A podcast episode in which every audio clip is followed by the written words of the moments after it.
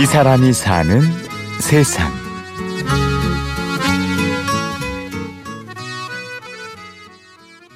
제가 애정이 있는 이유는 지금도 잘 모르겠어요.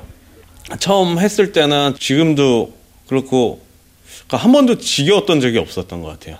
저도 저한테 묻고 싶은 이유기도 하고요. 가끔 주변인들한테도 그런 얘기를 해요. 내가 이거 왜, 왜 좋아하는지 모르겠다고 하는데 그냥 좋아서 그렇게 하고 있게 됐어요, 지금까지.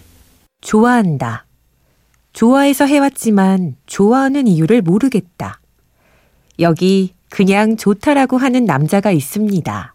자, 안창다리 여기 쳐봐요. 하나, 들어가고. 겹치기, 겹치기. 예. 나 많이 나네. 익! 익! 이 소리는 상대방 몸의 옆쪽을 발등으로 차는 택견의 겹치기 기술인데요. 이것이 오늘의 주인공 공현욱 씨가 20년간 몸을 바쳐온 사랑하는 택견입니다. 익! 어려서부터 씨름, 복싱, 태권도, 합기도까지 여러 가지 운동을 거친 공현욱 씨. 이제 할아버지가 씨름 선수여서 씨름을 조금 이제 접했었고요. 이제 합기도 같은 경우에도 어릴 때 한 3년 정도 그냥 남들 체육관 다니는 것처럼 했었는데 그래서 무술에는 항상 관심이 있었어요. 제가 닌자 거북이가 어릴 때 꿈이어서 복싱을 하게 된 계기는 학교 선생님이 몸이 이제 어깨 유연하다고 너 복싱 해 볼 생각 없냐 해서 중학생 때는 다 그렇듯이 아 남자라면 저런 센 것 좀 해야지 그러고선 단순한 마음에 들어갔죠. 그런 그가 택견의 길에 들어선 건 15살 때였는데요. 중학교 2학년 때 운동부를 원래 했었다가 운동부가 해체되면서 주변에 눈에 띄는 것 중에 이제 택견 도장이 눈에 하나가 띄어서 다니게 됐던 거고요. 뭔지 궁금해서 다니다가 어머니가 몸이 안 좋아서 제주도 내려가서 살았었는데 제 제주도가 굉장히 심심한 지역이에요. 근데 그 와중에 택견을 하면서 지내는 시간이 굉장히 즐거웠었고 이제 그래가지고 제 마음 속에서 택견이 많이 남았던 것 같아요. 그리고 남았었고 어머니가 이 송덕기 할아버지가 나오는 책을 사주셨는데 그 사진을 보면서 어, 동작이 너무 괜찮아 보여가지고 아 난 택견을 해야 되겠다 그렇게 마음을 먹게 됐었죠.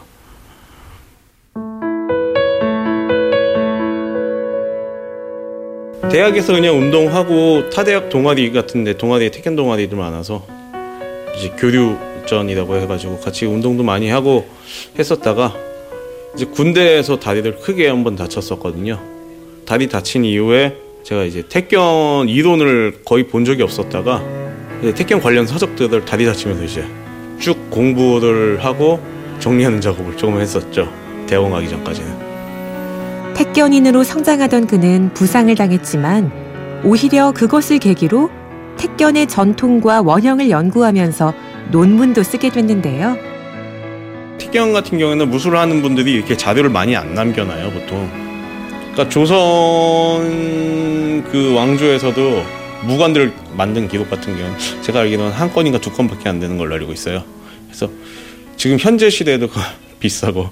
그래서 그분들 같은 경우에 만날 수 있는 분들이 있으면 만나서 지금 인터뷰해가지고 자료 수집하고 그분들 동작 찍고 이제 이런 식으로 활동을 했었죠.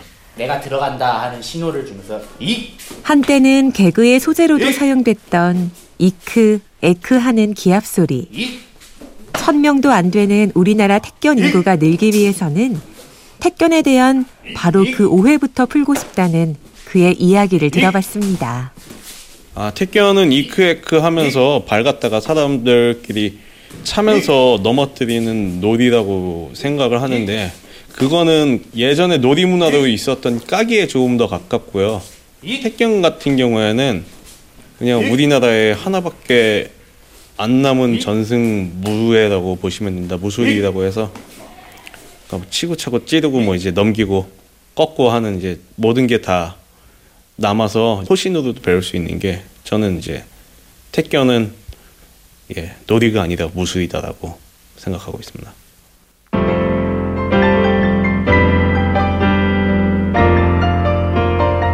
본래의 모습을 찾아 연구한다는 것. 그리고 그 전통을 지키는 데 가치를 두는 사람.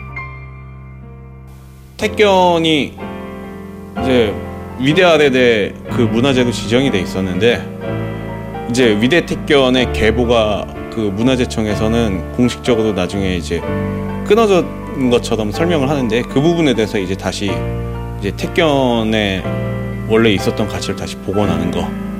택견이 뭐 놀이가 아니라 무술이나 운동으로서 위대 택견의 효용적인 이제 부분을 조금 더 많이 알려서 그러니까 한 나라나 한 민족이 이제 좀 자부심을 가질 수 있게 많이 이제 인식을 바꿔나가는 게 제 목표라고 활동의 목표로 잡고 있습니다.